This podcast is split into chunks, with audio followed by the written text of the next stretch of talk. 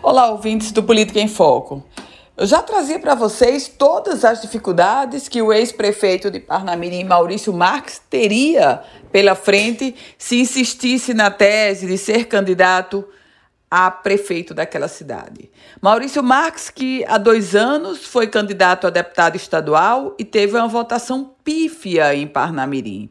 E agora ele sai do pleito de forma ainda mais vexatória.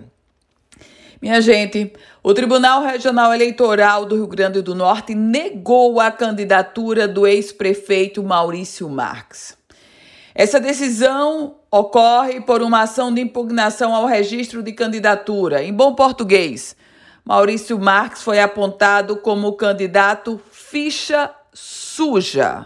Aliás, no seu voto, a juíza eleitoral, a relatora do processo, Adriana Magalhães, destacou a condição de inelegibilidade de Maurício Marques e lembrou que o Tribunal de Contas do Estado julgou irregulares contas referentes aos exercícios de 2000 e 2001, quando Maurício Marques foi diretor administrativo da CAERN. Pior, a juíza Adriana Magalhães ressaltou que o Tribunal de Contas do Estado reconheceu erros materiais na gestão do então diretor Maurício Marques, erros que causaram danos à empresa, entre eles a acumulação de prejuízo superior a 158 milhões de reais.